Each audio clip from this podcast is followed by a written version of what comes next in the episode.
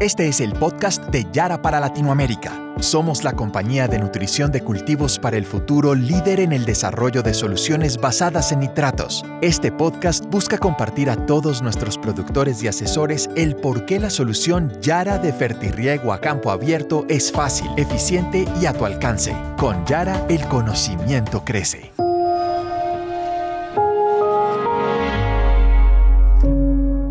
Hola, bienvenidos al Yara Tip de nuestro podcast Productores para el Futuro. Tendremos los Yara Tips en torno a temas prácticos agronómicos a tomar en cuenta para ser un productor para el futuro. Les habla Marcio Valli, gerente de desarrollo de negocios en nutrición foliar y fertirriego para Yara Latinoamérica. Hoy nuestro invitado nos acompaña desde Oslo, Noruega. Es un brasileiro como yo Su nombre es Wilson Goto, es ingeniero agrónomo, está en Yara hace 14 años y es responsable global por el desarrollo técnico del negocio de fertirriego. Wilson, bienvenido. Hola Marcio, hola a todos. Muchas gracias, con mucho placer estar aquí en este podcast. Gracias por la invitación. Ok, Wilson. Hoy vamos a hablar de un tema que ha despertado mucho interés en los últimos años, frecuentes cambios climáticos, con sequías cada vez más severas y más frecuentes, y la tendencia al aumento de áreas de irrigación. Lo que ya era una realidad en cultivos protegidos, en invernaderos, por ejemplo, ahora está ganando espacio también en cultivos a campo abierto, como frutas, verduras e incluso cultivos extensivos. Mucho se habla de la aplicación también de fertilizantes disueltos en agua de riego, la denominada fertirrigación. ¿Qué es y cuáles son los primeros pasos que se debe dar el agricultor para adoptar la fertirrigación?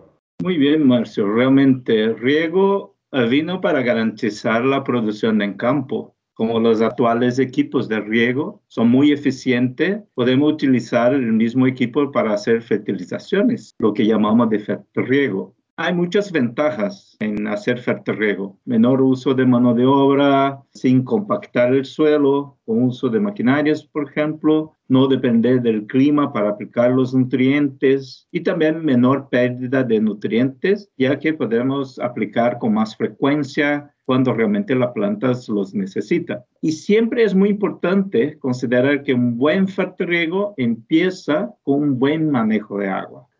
Wilson, pero ¿cómo funciona la cuestión de los requisitos nutricionales de los cultivos? ¿Sería correcto aplicar el mismo producto durante todo el ciclo? Digo yo, la misma fórmula, el mismo balance de nutrientes. ¿No cambian los requisitos y no tendríamos que utilizar varios productos diferentes dependiendo de la fase del cultivo?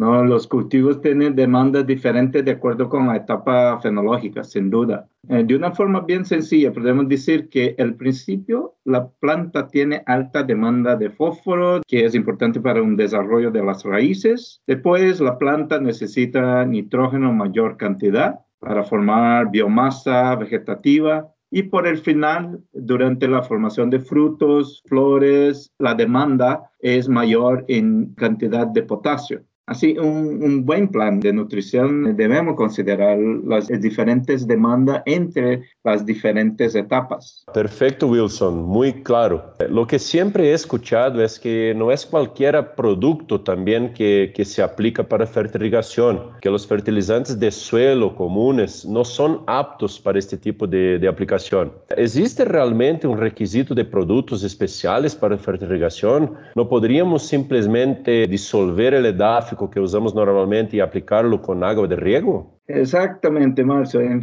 en fertirriego estamos hablando de usar equipos como riego por goteo, a donde los emisores son tan pequeños y utilizar un producto que no es diseñado para fertirriego puede ocurrir problemas de bloqueos de los mismos goteros. Así es importante que utilizar productos más adecuados para fertirriego. Los productos edáficos en general tienen altos contenidos de insolubles que pueden bloquear todo el sistema. Por eso no son mm. recomendables para usar en fertirriego.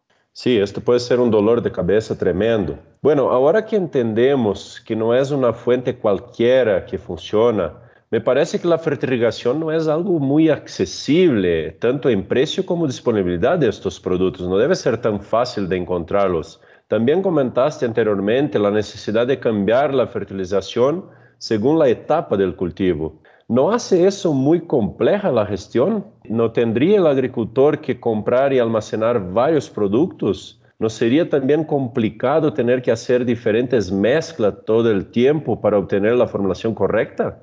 Buena observación, eh, Marcia. Exactamente por eso desarrollamos productos, programas para hacer fertirriego lo más conveniente práctico posible, considerando las necesidades generales del cultivo y así diseñamos formulaciones balanceadas siguiendo las necesidades y demandas de cada etapa. Como dije anteriormente, que inicialmente los cultivos demandan más fósforo, después más nitrógeno y por final más potasio. Así hacemos las formulaciones. Además, las plantas necesitan también otros elementos, ¿no? Y para eso complementamos con fertilizantes que proporcionan calcio, magnesio, azufre e incluso los micronutrientes. Y podemos incluirlos en forma de aplicaciones foliares. Eso permite un manejo más fácil aplicando la base de fertilización y complementar con aplicaciones foliares,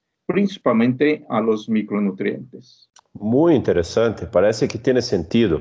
Pero ¿no sería mucho más cara una fórmula equilibrada do que aplicar apenas sales simples? Entiendo que facilita el trabajo, pero debe tener un costo, ¿no? Y si hay lluvias en el sitio, si no hay el riego, por ejemplo, en esta, en esta época, ¿el agricultor tendría que volver a usar fertilizantes granulados a través del suelo? ¿No sería aún más complejo tener dos tipos de fertilizantes? Uno para cuando yo estoy haciendo riego y otro para cuando tengo excesos de lluvias y yo no voy a hacer el riego. Buena observación, Marcio. No, la, la, ventaja de aplicar productos con formulaciones balanceadas comparado a los sales simples es la conveniencia y menor riesgo de errores. Los errores pueden ser bastante costosos, así que además de la formulación nueva llamada Yara Rega, que puede ser usado incluso en cobertura en suelo, mismo sin fertirriego, pues Yara Rega es un granulado y puede ser aplicado tanto cuanto a fertirriego como en forma edáfica. Así facilita mucho el manejo, mismo tener solo un producto en la bodega de fertilizante, así puede aplicar en dos sistemas. Lo importante, además de esto, es la solubilidad del producto para usar en fertirriego. Son fuentes libres de cloro o muy bajo, rico en sulfato y lo más importante, el costo de Yarajega son muy apropiados para fertirriego de campo.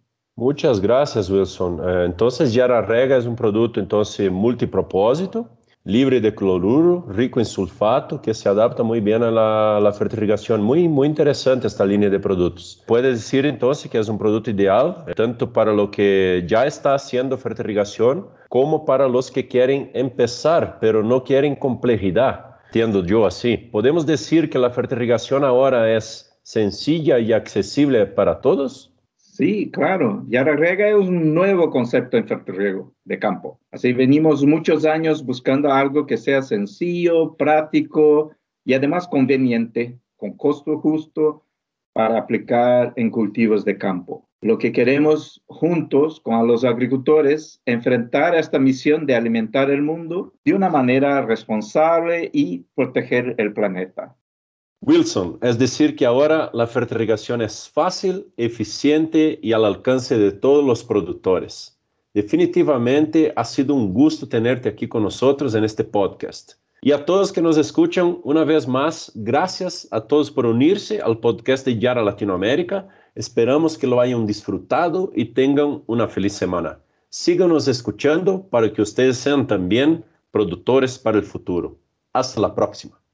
Acabas de escuchar el podcast de Yara para Latinoamérica. Para más información sobre nosotros, sigue nuestra cuenta en LinkedIn, Yara Latinoamérica, o nuestra cuenta de Twitter, arroba Yara Latam.